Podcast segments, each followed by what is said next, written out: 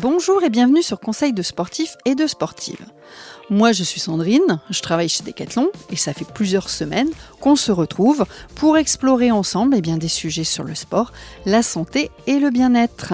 Alors ce podcast, c'est un podcast utile, hein. il a pour vocation à vous accompagner dans la pratique, répondre à des questions que vous vous posez ou tout simplement vous aider à reprendre le sport.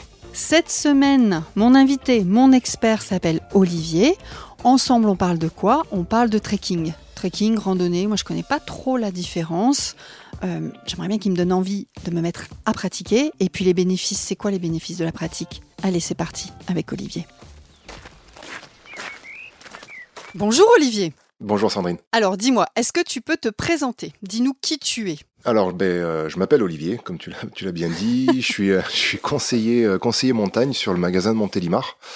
Donc tout, tout ce qui touche à la rando, le trek, l'alpi, l'escalade. Ouais. voilà, j'ai 42 ans. Pratiquant de trek depuis depuis 7 7 8 ans déjà, vraiment passionné et, et pratiquant de crossfit également pour le histoire de garder la patate un petit peu le cardio et, et la ligne entre autres. T'as des enfants? Ouais, j'ai trois, j'ai trois filles là, et euh, dont la, la petite dernière qui est, qui est arrivée juste le, le, le 1er avril. J'ai deux grandes donc qui ont 17 et 15 ans. Donc ça, ça pique un peu là. Je, je me rappelais plus que ça piquait comme ça. Je le vois à tes yeux. Ouais. Euh, alors, donc tu m'as dit que tu pratiquais le trek depuis 7 ans, hein, c'est bien ça? J'ai bien Tout compris? à fait. À peu près, oui, en gros c'est ça, oui. Tu fais des treks euh, longs, des treks euh, courts? Alors je t'avoue que je fais, je fais de tout. Que ce soit, que ce soit de, de ce qu'on appelle la micro-aventure, donc sur deux jours, c'est-à-dire je pars le samedi matin et je rentre le dimanche l'après-midi, jusqu'à des, euh, des, des treks de, de, de 15 jours, 3 semaines s'il faut, ou deux mois même, il y a, y a aucun problème. Ça j'ai jamais fait deux mois, hein, mais euh, ça, ça, ça me dirait, j'adorerais. Euh, donc je, je, je touche vraiment à tout ce qui est itinérance. Et tu les fais aussi bien en mode solo qu'en famille? Euh, oui, alors euh, je l'ai, alors j'ai jamais fait. Si, si, si, si, j'ai fait ça avec mes filles aussi. On s'est fait euh, et ma femme, euh, on s'est fait ça donc le, un petit trek sur les sur le sentier des douaniers en Bretagne, qui est euh, qui est un joli joli petit sentier, un petit GR, c'est le GR34 de mémoire, euh, qui est euh, qui est assez vallonné, euh, qui longe l'océan, la mer, pardon. Et qui est très très intéressant pour euh, débuter en fait pour mes filles aussi. J'essaie de les, de les initier à ça. D'accord. Alors, on est là aujourd'hui pour euh, donner envie de découvrir le trek, c'est bien fait, d'accord. Est-ce que, avant de démarrer euh, vraiment dans le vif du sujet, est-ce que tu peux m'expliquer, pardon, euh, la différence entre une randonnée et un trek? Ouais, alors c'est très simple. Euh, le- tout, tout ce qui est tout ce qui touche à la randonnée de manière générale, c'est euh, on, on part dans la nature pour se balader, se promener.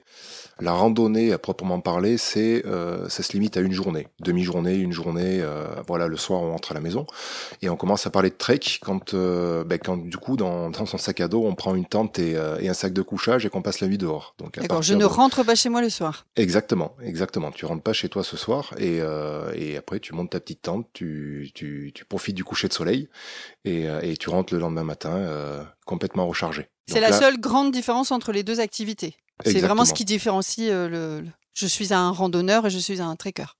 Ouais, après c'est euh, histoire de, de mettre un nom sur la pratique. Hein. Euh, malgré Ouais. tout, le, le trek reste de la randonnée, D'accord. mais euh, c'est histoire de différencier le. voilà, quand on part en trek, on part sur plusieurs jours. C'est ce qu'on entend directement.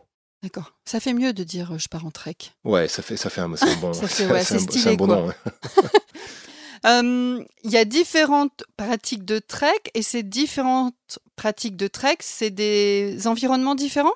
Ouais, complètement. On est sur des sur des environnements différents. Donc, euh, on parle de, de montagne, euh, de trek montagne, quand euh, donc on part en montagne sur tout ce qui est massif, euh, type Alpes, Pyrénées, Corse ou etc. Tu vois. On, on peut aussi partir en trek dans le désert, qui, est une approche complètement différente, euh, que ce soit euh, avec des chameaux euh, ou à pattes, euh, voilà, ou avec des chameaux qui portent ton sac ou des trucs comme ça.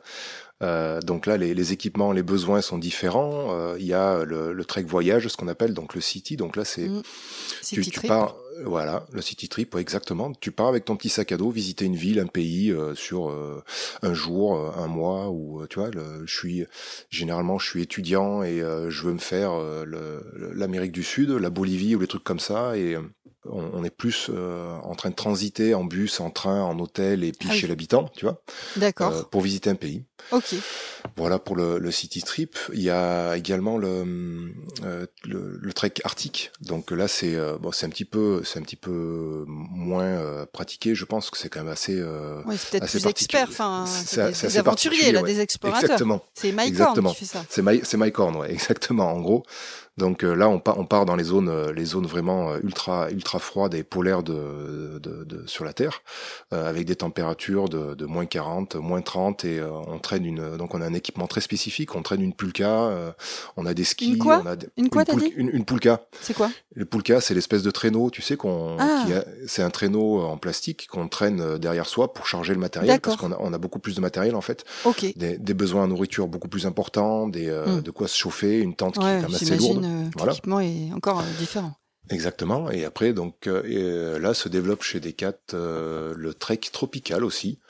Euh, donc euh, où l'idée en fait c'est de, on part dans les forêts vierges et trucs comme ça qui sont qui sont vraiment infestés de moustiques et euh, donc c'est gestion de protection des insectes et de l'humidité parce que c'est comme des des endroits assez humides où il y a des pluies diluviennes donc il faut vraiment se protéger de la flotte et des moustiques. D'accord, donc à chaque fois, c'est des, des, environnements différents et des motivations différentes pour les pratiquants, j'imagine. Exactement, exactement, ok, tout à ça fait. marche. Bon, là, on a balayé les différentes pratiques. À ton avis, il y a un profil type de trekker ou trekkeuse ou c'est fait pour tous? Dis-moi qui, qui, pratique? Toi qui vois les, les, gens aussi en magasin, euh, qui les rencontrent? Alors je vois, je vois énorme, passer énormément de monde en magasin. Euh, pour moi, il n'y a pas de profil type. Euh, tout le monde peut faire du trek. Euh, les trek, euh, les trekkers que je croise en magasin sont euh, sont des retraités qui vont se faire euh, un petit compostel, tu vois. Donc ils vont ils vont de refuge en refuge se faire leurs petites étapes tranquillou, tu vois. Donc ça, on est on est clairement sur du trek aussi, hein, ou un chemin de Stevenson ou voilà. Après, on a les les les trekkers, les trentenaires qui partent se faire euh, la GTA, donc la, la, grande traversée des Alpes, ou euh, euh, donc sur des trucs un peu plus compliqués euh, où on a moins besoin de confort, donc ils partent juste en tente avec un esprit minimaliste, euh, le plus léger possible, ce qu'on appelle les mules, les marcheurs ultra légers. Euh, ça peut être des familles aussi qui partent faire des, des petits sentiers euh, tranquilles, euh, je sais pas dans le Cantal ou en Lozère mmh. ou tu vois, où c'est pas non plus ultra à pic. pour moi, pour moi, c'est un petit peu pour tout le monde. D'accord. Ouais, j'entends ouais. que c'est pour ouais, tout type, enfin tout âge, toute Exactement. personne, avec Exactement. pareil encore des motivations différentes. Tout à fait. Tu as dit trek famille, donc trek enfant. je peux emmener mes enfants à partir de quel âge tu penses? Pour moi, tu peux emmener tes enfants très jeunes. Hein. le tout, c'est de pas les dégoûter parce que la marche, suivant comment est-ce que tu l'approches, ça peut, ça peut vite être pour eux pénible. Toi, tu aimes ça, tu as de la facilité à marcher, mais par contre, eux ont pas les mêmes facilités que toi tu as. À partir du moment où ils peuvent marcher, qu'ils sont autonomes, euh, tu vois, moi, ma, ma petite là qui vient de naître, de, clairement, oui, je me vois mal non, partir en trek. Puis avec les biberons, les trucs. Exactement. Donc euh, après, il faut peut-être 5 ans, 6 ans, 6 ans, 7 ans peut-être, quand y a quand voilà, même. Euh, vers 6-7 ans, à partir du moment où ils sont autonomes, qui marchent bien et qui, euh, qu'ils ont la patate, ils ont encore une, ils, ils ont de, de envie d'apprendre et, euh, et, de partager des trucs avec leurs parents. Là, il y a moyen de se faire des, des même des petites sorties euh, sur un week-end, mm. pas compliqué. L'idée, c'est de, de, marcher un petit peu, euh, de poser un camp, euh, de se passer une super petite soirée euh, au coin d'un petit feu, et puis euh, et d'aller coucher, d'aller d'aller dormir sous la tente parce que c'est quelque chose d'extraordinaire. C'est quelque chose de pas habituel. C'est pas. Ouais, pas ça fait des super souvenirs pour les enfants. Exactement et après de se faire donc un coucher de soleil, un lever de soleil, les, les chants des oiseaux euh, qui, euh, bah, qui, qui explosent le matin et, euh, et, pour eux je pense que ça peut faire des super souvenirs. Surtout c'est de pas faire des trucs trop compliqués, trop durs, pas les mettre dans le dur et euh, de manière à ce qu'ils aiment ça. Donc puis après trouver des petites solutions ludiques. oui oui bien sûr sur le chemin il y a plein de choses à voilà. voir, il y a plein de choses à faire. Apprendre les fleurs, apprendre les cailloux, le chant des oiseaux, il y a, il y a tout un tas de choses à faire. ok, tu me vends du rêve. Voilà. Maintenant, dis-moi un peu, à ton avis, quels sont les bienfaits euh, physiques et psychologiques euh, ouais, y en a bah, que ça te procure euh, dans le trek ou alors effectivement ce que ce que te retournent les personnes que tu rencontres par exemple en magasin ou dans le, les randonneurs que tu rencontres, les trekkers que tu rencontres au quotidien? Il y, y, en a tellement. Euh, alors pour, pour mon expérience personnelle, moi ça me, ça me fait un bien fou euh, dans tous les sens du terme. Donc au niveau physique, de toute façon euh, il faut pas se leurrer quand tu commences à sortir en montagne et que tu grimpes, tu grimpes, tu grimpes avec 10-15 kilos dans le dos. Euh, de toute façon, t'as, tes muscles, tu les fais marcher euh, toute la, toute la, toutes tes cuisses, les fessiers, enfin l'ensemble, tout ce qui est l'ensemble du corps, même, tu veux dire même postural, même abdominal par rapport au maintien du au maintien du sac à dos, ouais, exactement. Tout ce qui est cardio, ben, justement, quand tu commences à taper du dénivelé, le cardio, ben, tu peux vite te mettre dans le rouge si tu as envie. Et ça, c'est plutôt bon. Et après, d'un autre côté, tu, la, marche à pied est vraiment salvatrice pour tout un, tas de personnes, psychologiquement parlant. C'est vraiment un moyen d'introspection, de, se retrouver avec soi-même, de réfléchir sur, sur un tas de choses ou même de couper euh, complètement euh, avec, euh, avec un quotidien qui est peut-être un petit peu trop speed ou je sais pas. Hein, voilà.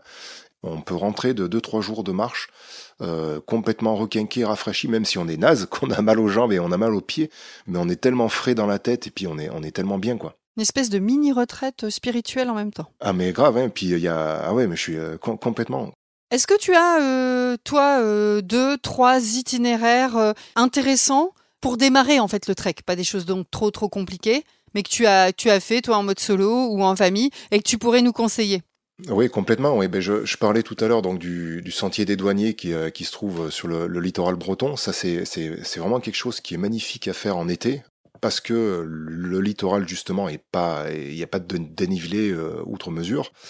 Euh, quand on part en famille ou quand on débute le trek, il y a moyen de marcher euh, ces petits 10 km par jour, de se trouver un petit camping ou de se trouver un petit spot euh, en externe, enfin pas, pas, sauvage mais en bord de chemin ou quoi que ce soit, d'aller faire un plouf dans la mer.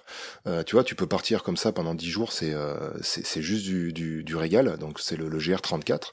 D'accord. tu peux te faire le, les chemins de Stevenson, euh, le chemin de Stevenson, c'est un sentier qui part du Puy-en-Velay, euh, en Haute-Loire, et qui descend jusque dans le Gard, à Saint-Jean-du-Gard. Ça doit être magnifique aussi. C'est hein. vraiment beau. On traverse, euh, alors je vais, vais peut-être pas te dire des bêtises, mais on traverse la Haute-Loire, l'Ardèche, la Lozère, un petit bout du Cantal, il me semble. Et donc, encore une fois, c'est pas non plus élitiste hein, comme comme pratique.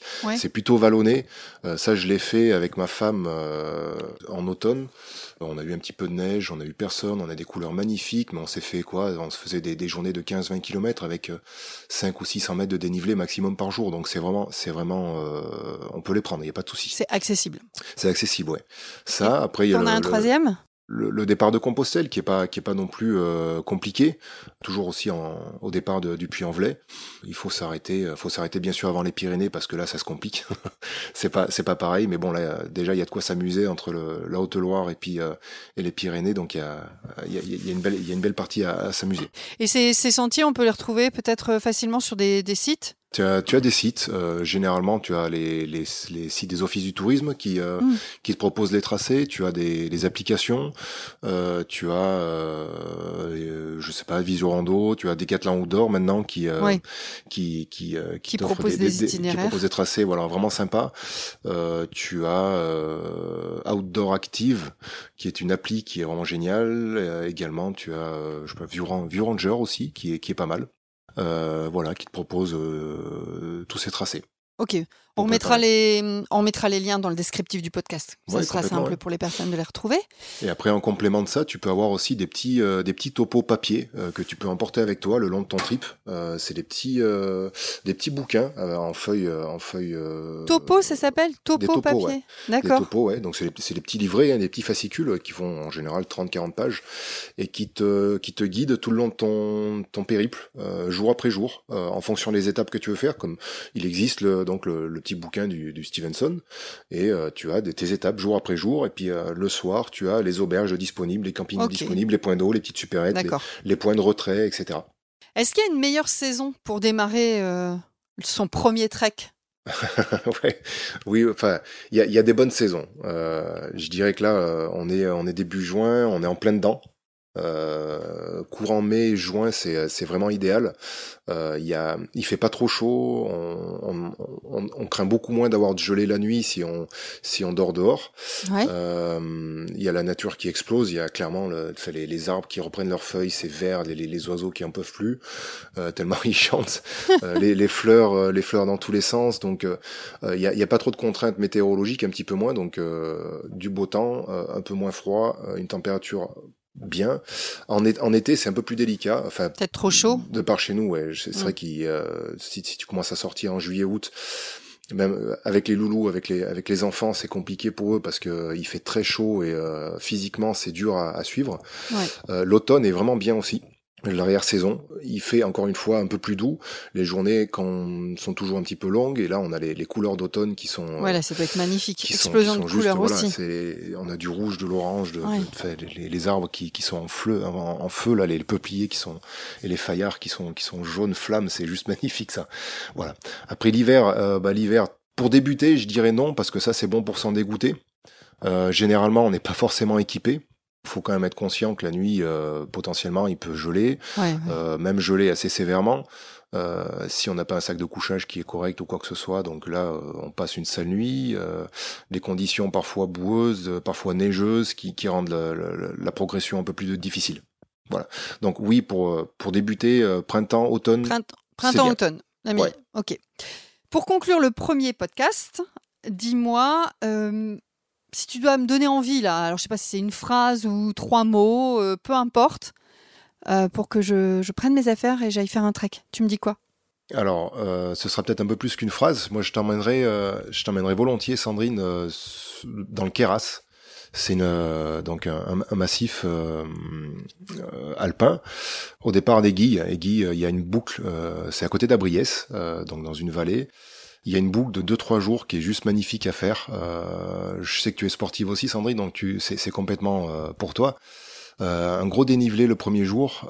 par contre, une nuit au bord de lac d'altitude. Il y a trois petits lacs qui se trouvent au-dessus, qui sont juste magnifiques, avec un coucher de soleil sur le mont Viso. Tu peux prendre ton petit maillot de bain si tu veux, et puis aller te faire un plouf dans le lac d'altitude, faire un petit plat de pâtes le soir, et départ à la nuit à 5h30 le matin le lendemain, euh, à la frontale, se faire encore une petite, euh, une petite euh, escalade de, de 500-600 mètres pour après prendre un petit déjeuner et regarder le lever de soleil sur le mont Viso, qui est juste magnifique au bord de, au bord d'une falaise. Tu peux également voir aussi des vautours qui attendent les courants d'air chaud avant de partir et, et s'envoler après à 7h30 le matin. Et puis après, départ pour le Grand Gléza. Grand Gléza qui est un pic à 3200, 3200 mètres et un retour le, le surlendemain euh, après une nuit dans un dans un refuge, dans un petit refuge, voilà.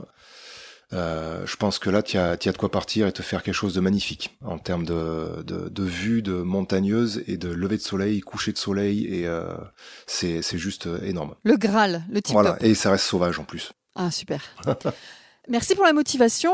Maintenant, ce qui nous manque, ben, du coup, c'est euh, de quoi j'ai besoin pour préparer mon premier trek et partir euh, sur cette aventure que tu viens de me proposer. Et pour ça, on se retrouve la semaine prochaine. Avec plaisir. Merci Olivier. Au revoir Sandrine. Alors, si vous avez aimé ce podcast, eh bien, n'hésitez pas à le partager à vos amis, votre famille ou sur vos réseaux. Sur Apple Podcast, vous pouvez aller nous mettre un commentaire sympathique, des étoiles, 5 pourquoi pas.